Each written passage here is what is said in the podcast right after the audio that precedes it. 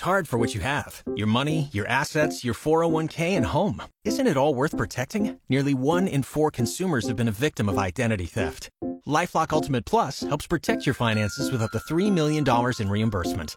LifeLock alerts you to identity threats you might miss, and if your identity is stolen, your dedicated U.S.-based restoration specialist will work to fix it. Let LifeLock help protect what you've worked so hard for. Save 25% off your first year on LifeLock Ultimate Plus at lifeLock.com/aware. Terms apply.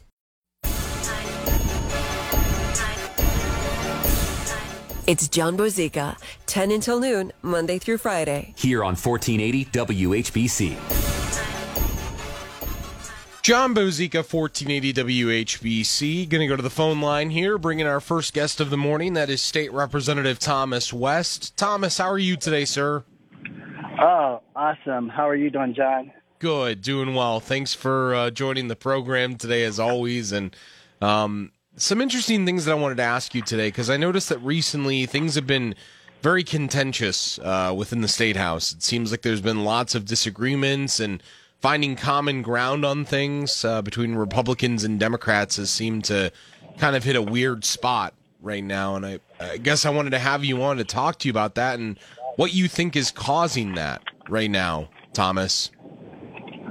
Well, John, uh, you're you're hitting on the nose. I mean, I think that um, obviously when it comes down to whether we are going headed towards a break or whether we're headed to lame duck, it always seems uh, to get a little crazy, a little contentious because you see a lot of different bills that are thrown into other bills, and even though they're not related, uh, you know, they're kind of unbaked or un um, or did not get the vetting that it needed.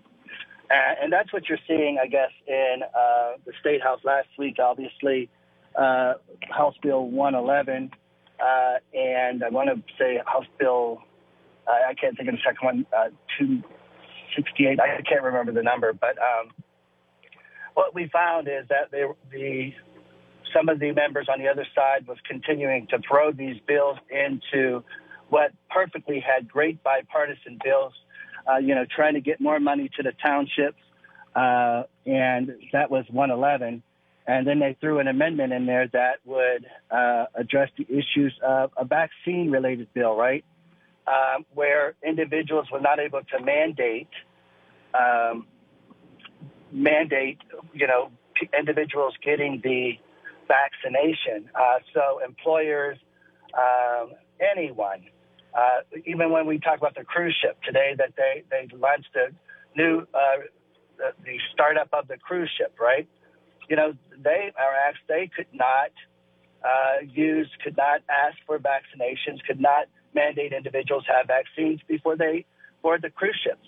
And all of those kind of things right now, we felt that that was, uh, it was unbaked. It needed more discussion, more deliberation, and it needed to go through the full process in the health committee, which it did not. Um, so, of course, obviously, I had to vote against that, a bill that I really wanted to support. Um, the other thing is, you know, anti-voting rights. You know, and I think the, we've talked about this sometime. We've had the uh, government oversight committee come down to Stark County and have testimony right here uh, at the Metropolitan Center. And again, you know, you're trying to limit uh, voting. That's another contentious uh, thing that appears at the State House. So we had hundreds of, um, you know, thousands of people that came down to the State House.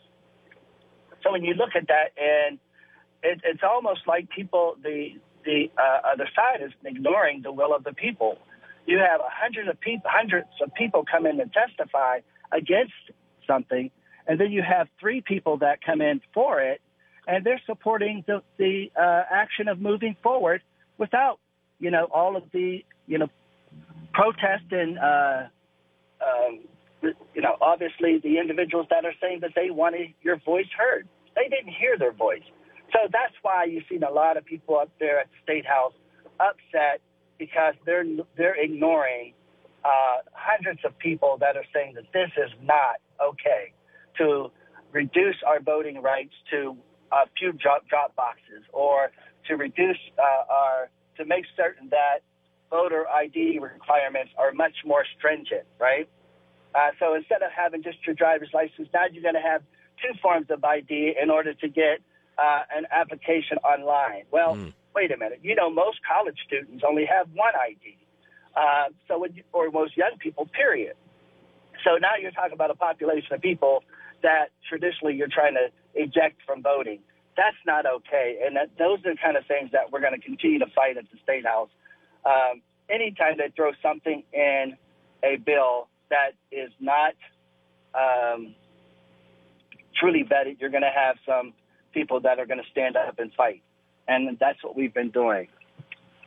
Thomas, uh, second question for you, really the, the last question I have for you here, but uh, I'm curious because I want to know when it comes to trying to find common ground, then, as State Representative Thomas West is my guest, what can be done to find more common ground? And, and I'm guessing that this is hard, especially since the Democrats are in the super minority right now, correct? Uh, yes, we are. Exactly. So, but there are some votes where there are some votes now, as you also know, that there's uh, always in when you have a larger number of uh, any party, you'll have a division even within that party.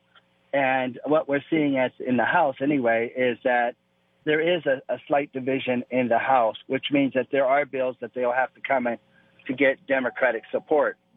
Um, so hopefully that we'll have see more of that um, after the break. Um, but as as you as we go to the lame duck or as we go into the, you know, the final budget, biennium budget, you'll see a lot of people trying to dump things in this bill that could, um, that is contentious. And therefore that makes us more partisan. When the reality is, I think that we all, um, we're all elected by the voters. And whether you are R or whether, whether you're red or whether you're blue, we just got to remember that we're red, white, and blue, and that we represent the United States of America and all of its citizens, and we got to continue to fight for those individual rights and those individuals' voices and make what's best for Ohio. Let's stop the carbon copying of what's going on in all these other states. Let's be original. Let's work. Let's let's be the heart of it all right here in Ohio, and and come up with some I, things that affect Ohioans. So when you attack, uh, let me give you an example. You attack critical race theory, right? That was designed, that was co-authored by our very own Kimberlé Crenshaw, right here in Canton, Ohio. And this is uh, a, uh, a theory or education in law school. Well, they're trying to make it apply to high schools and saying that you can't talk about race in schools, in high schools, or in middle schools. Well, wait a minute. What that is saying is that you're trying to stop us from telling the truth to our kids about our history. That's not okay. But this is a carbon copy that came from another state here in Stark County and, and Ohio.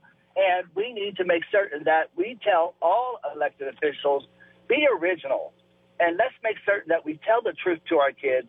And let's not hide and brush things under the carpet like we've always done.